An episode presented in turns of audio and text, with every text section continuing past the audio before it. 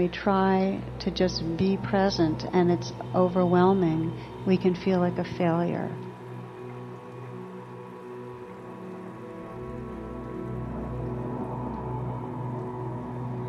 And I've seen that many, many times, that people have said, you know, I'm trying to be with my experience, but I just can't. My mind is just runs away in terms of, you know, obsessive thinking, or I just get restless, or I move.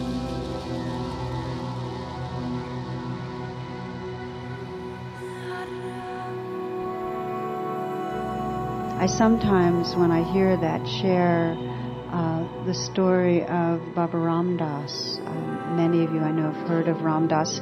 He originally, Richard Alpert, very well known to many as uh, one of the pioneers in bringing Eastern spirituality to the West. And um, he had explored Hinduism and Buddhism and Advaita and so on. Well, Ram Dass, some years back now, maybe eight years ago, had a stroke, and um, he, after the stroke, for a while was lying in an utterly helpless state, and even as they got him on the gurney, he was staring up at the pipes on his ceiling, and no uplifting thoughts or inspiration came to rescue him. And he noticed that, or he realized that he was so freaked out that he didn't have a shred of capacity to bring mindfulness to what was going on. In fact, as he said, in summarizing that crucial moment, he said, I flunked the test. Okay, so this is a guy that decades and decades of practice. The test comes. He has a stroke. He's in the aftermath of a stroke. Everything's freaked out. He says, okay, mindfulness. He couldn't do it. I think it's really important to know that. That sometimes we can't. That doesn't mean there's not a way home.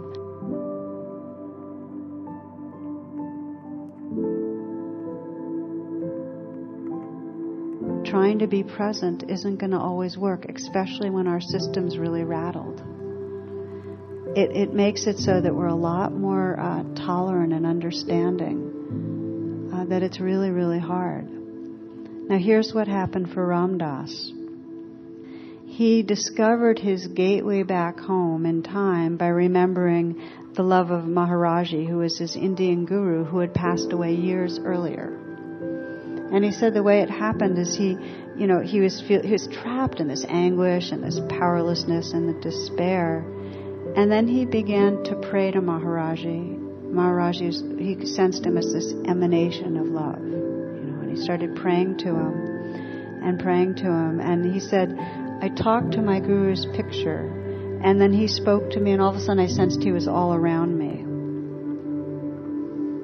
That was the grace, that he prayed, and he called on this uh, loving presence that he had known so intimately, and it was right there.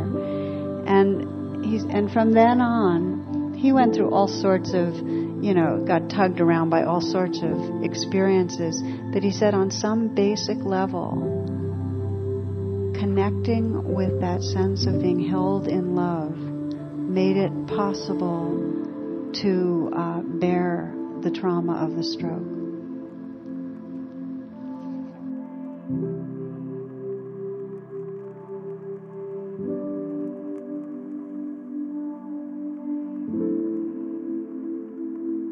Our own nervous systems um, have certain situations that can easily trigger us into a state that we then could get down on ourselves for. But it's just the way the body and mind respond when overwhelmed by stimuli, when something's too much.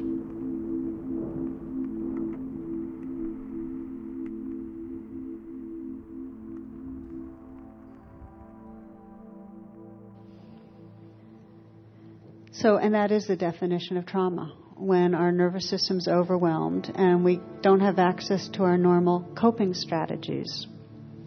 And then we dissociate. And for some people, after trauma, there are ways of processing what happens, fighting, responding, fleeing, successfully getting out of a situation, in somewhere, some way finding some power, some way to control things that actually um, allows for a digesting of the trauma. But for many people, trauma happens at times in our lives where we don't have that resourcefulness. And then it just gets lodged in our bodies.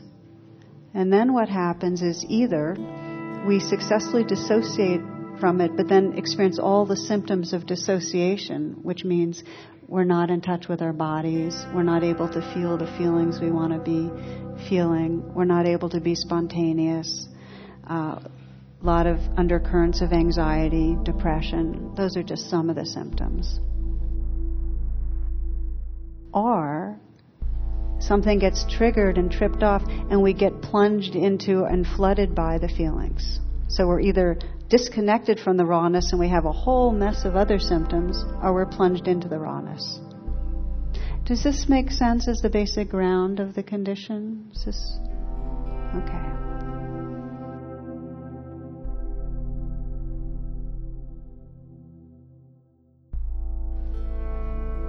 The description, maybe from a Buddhist perspective, I use the word trance a lot, that when our system's been overwhelmed, our way of trying to handle it is to go into a trance.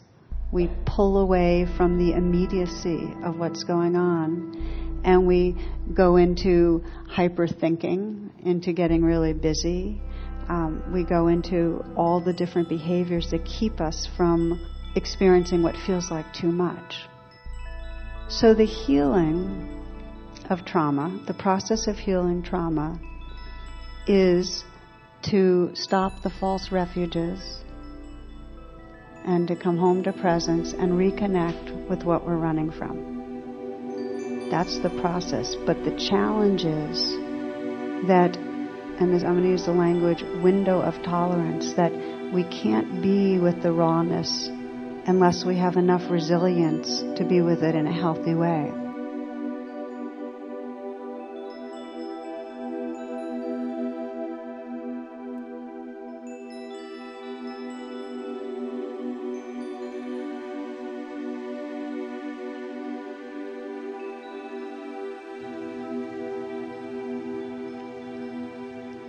In many shamanistic traditions and cultures, it's believed that when a person's traumatized, the soul leaves the body. And whether we think of it as metaphorical or not, the soul is leaving as a way of protecting it from intolerable pain. It's some way being armored or exiting. And in the process of soul retrieval, which I think is a lovely languaging of it, in the process of soul retrieval, the traumatized person is held in the love and safety and belonging of community. And in that context, the soul's invited to return. And there can be all sorts of layers of raw stuff that's felt in that process, but it's safe enough. So that just as for Ram Dass, it was safe enough because he felt Maharaji's love, or for someone else you might call on God or the Divine Mother or feeling a good friend, it, it doesn't matter. It's calling on a larger belonging when we feel small and regressed that makes it safe enough. So this is the basic alchemy of healing trauma. And what I'd like to do is share with you a story of one person I worked in depth with, and explore in that story the three key elements that can allow us to um, reconnect, to retrieve our souls, to come home, whether we're caught in the grip of more classic trauma or what many of us experience a lot, which is really feeling stuck, really feeling caught in the grip of an emotion that um, feels out of control. So I'd like to share this story with you. First by saying this was a, a woman who was traumatized. She was a client that was using Buddhist meditation in conjunction with her therapy. And um, as part of her healing, she ended up writing a story that was very much about her own healing.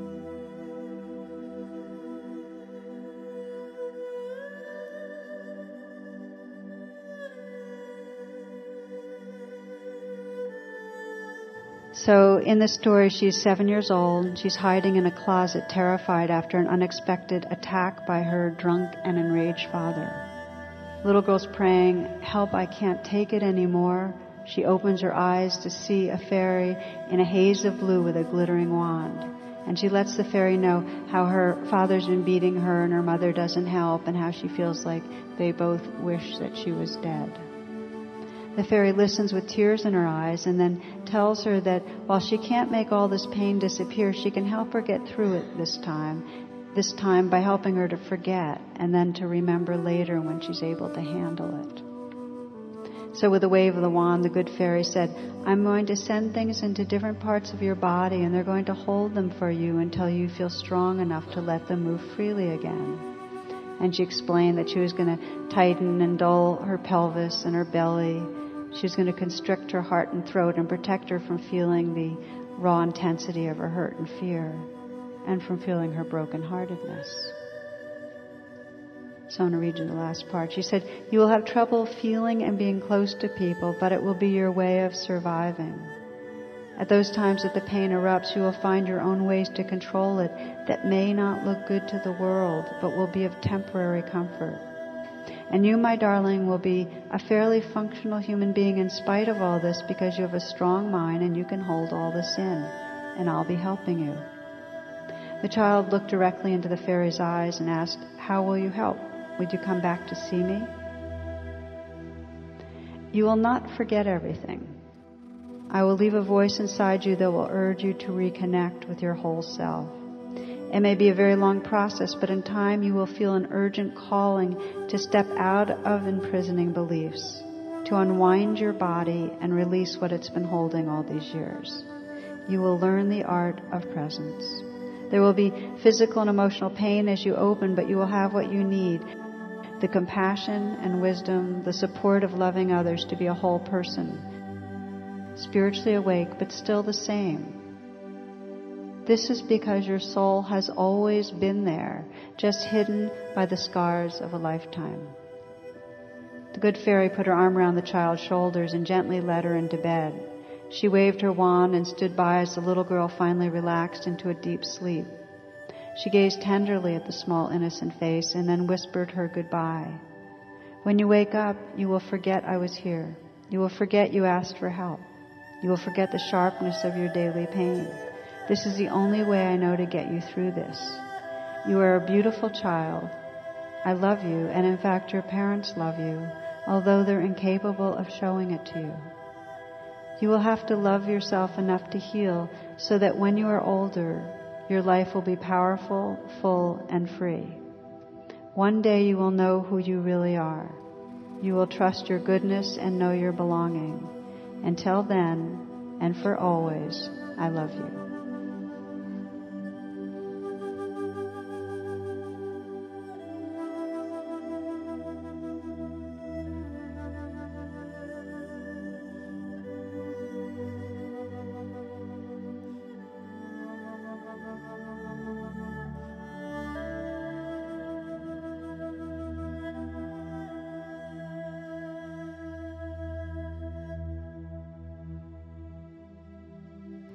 So one of the first pieces, this is the first key to healing trauma and deep emotional wounds that I want to say, is that there's a realization that it's not my fault. That so much of what we have been blaming ourselves for, feeling flawed about, it's not our fault. And that far from having that take us away from being responsible, it's not until we remove the shame that we can be responsible. We can actually respond to the true core wound that's there once we stop making ourselves wrong for the ways that we've been living with it.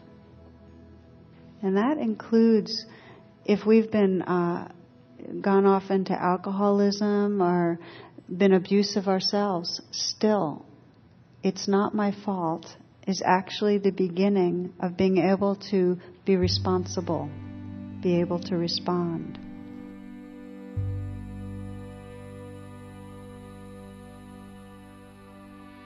and this understanding that the ways that we've ended up acting out were the best that we could do.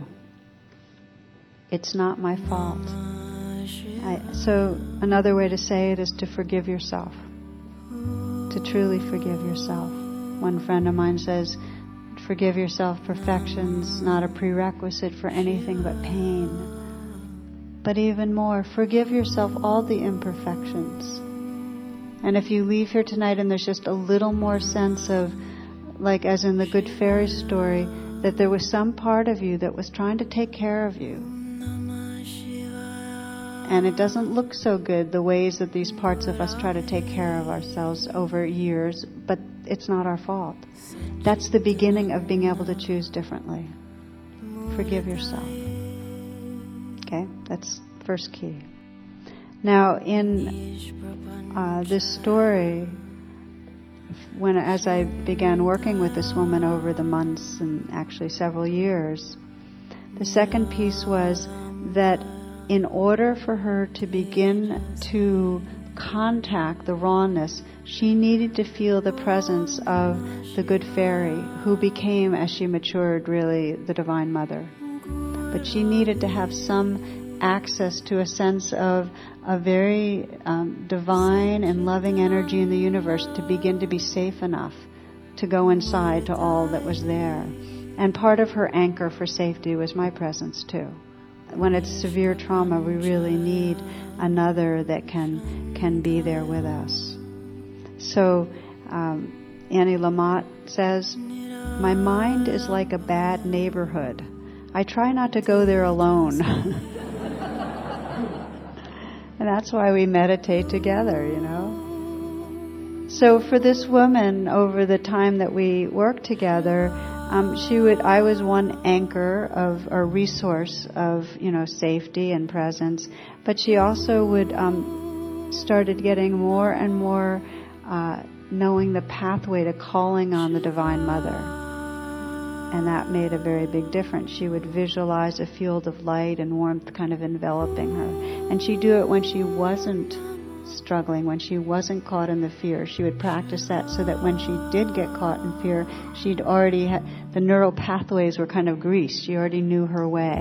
Okay, so this is um, a key piece that when I'm working with students and clients, especially at retreats, um, I will ask, what helps you in your life feel a sense of safety and love? When do you feel protected? When do you feel at home? And I'll ask that question because if we know, and it might be for some in nature, many people find a tree or the ocean, a certain spot, and natural surrounding is what allows them to feel taken care of. For some, it's their dog. Very, very common that the love of, of this, this adoring, accepting creature does it. For many, there's a friend or a grandmother that's no longer alive. For some people, it's an archetypal spiritual figure, like for this woman, the Divine Mother. Or it could be Christ, or it could be Allah, or it could be some sense of um, a spirit ally of some sort.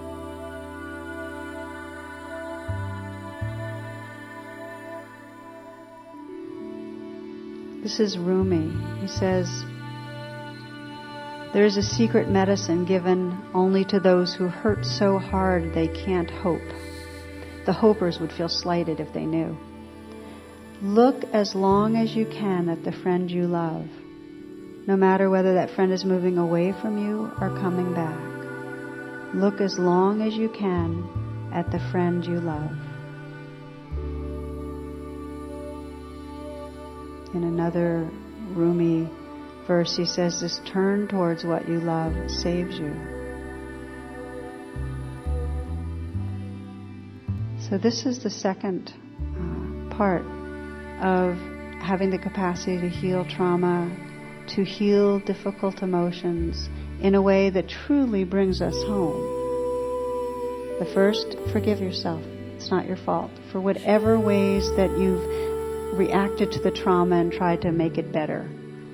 The second, find some pathway to love or to safety.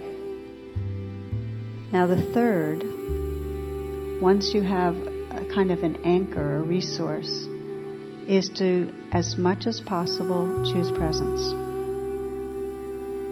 Choose to bring that anchor to what's going on right here in this body, in this heart. Now there are the anchors of love and safety in a big way, but there's also the very immediate anchors that we practice here, where we explore feeling your breath come in and out. That can sometimes be a way of stabilizing attention right here. Or when you're feeling a strong emotion, just breathe and feel the emotion at the same time.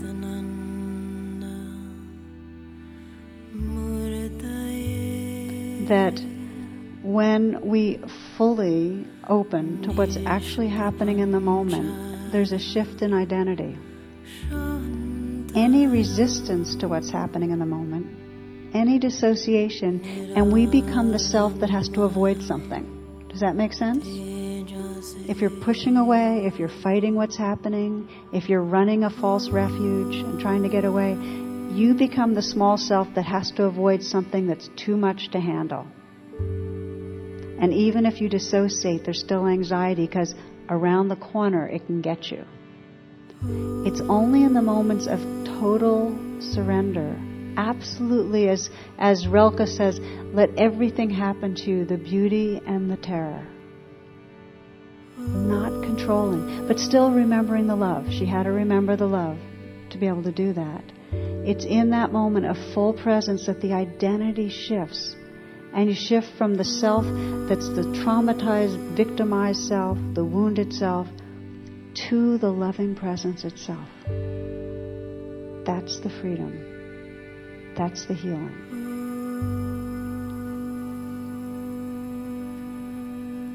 I love the poem that says, and I take every broken, wounded place and go, holy, holy, holy.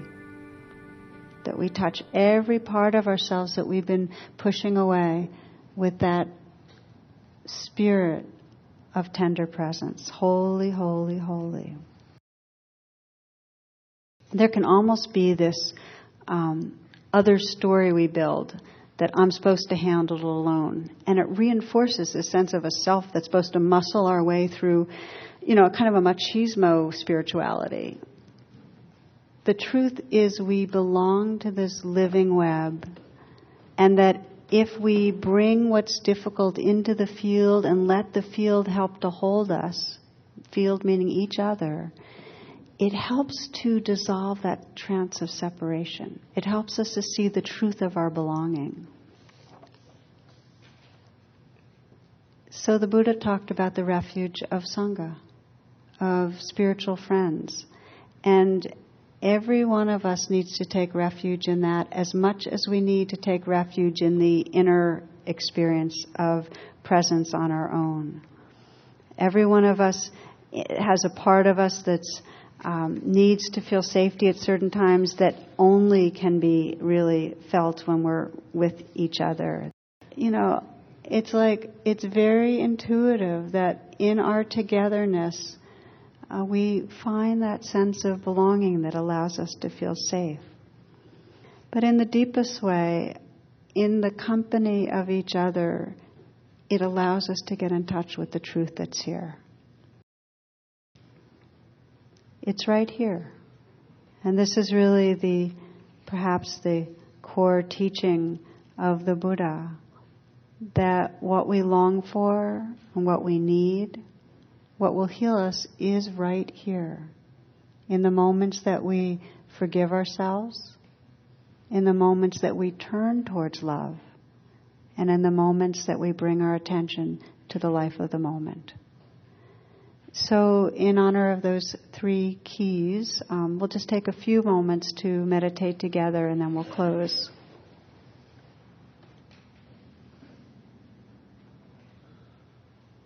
So give yourself the gift of pausing. No matter where your mind has been, just letting go of the past, letting go of the future, and just letting go into what's right here.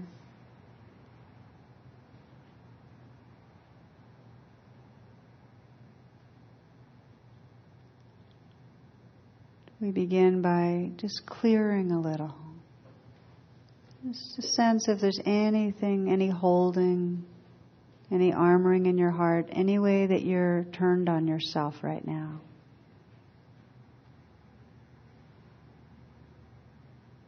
Any slight judgment, any deep resentment, any blame.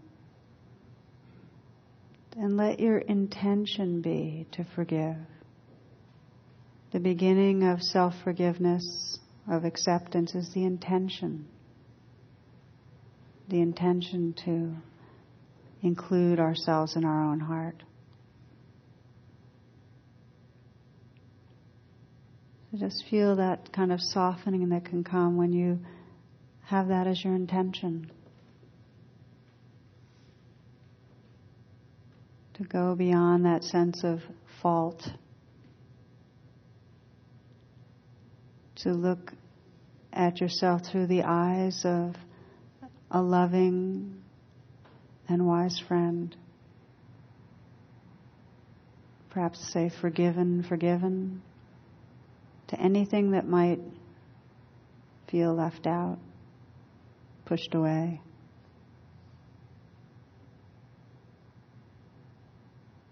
Or just yes, or accepted.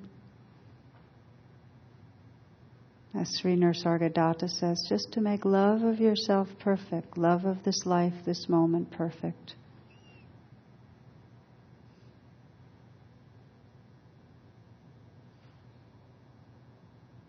To turn towards love, to sense the loving in your life. And whatever brings that to mind is a beautiful entry. So sense whatever awakens the sense of loving in your life. It might be the beauty of spring. It might be a dog, a child, someone no longer alive, a friend. Someone you don't know, who in your mind is a loving spiritual being, an archetypal figure like the Divine Mother.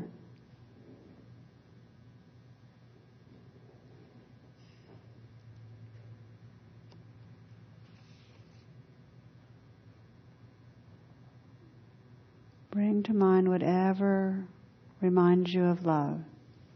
And sense that loving energy surrounding you. If you'd like to put your hand on your heart, you can imagine and sense love just pouring in.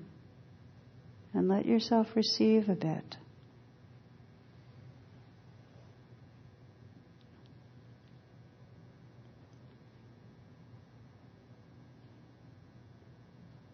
The poet Rilke says, "I yearn to belong to something, to be contained in an all-embracing mind that sees me. I yearn to be held in the great hands of your heart."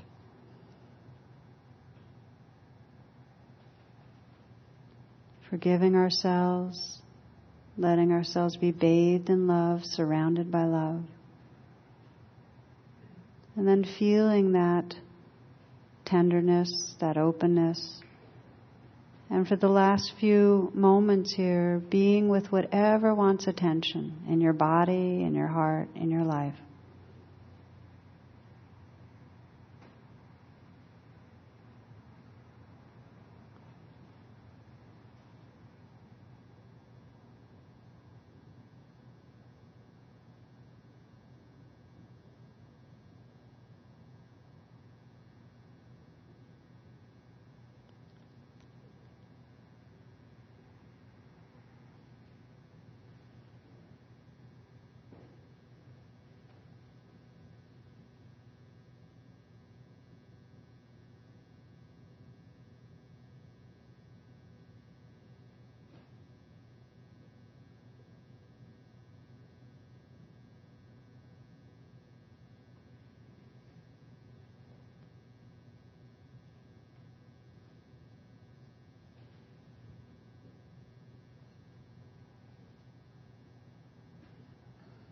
Sensing who you are when there's a full and loving attention.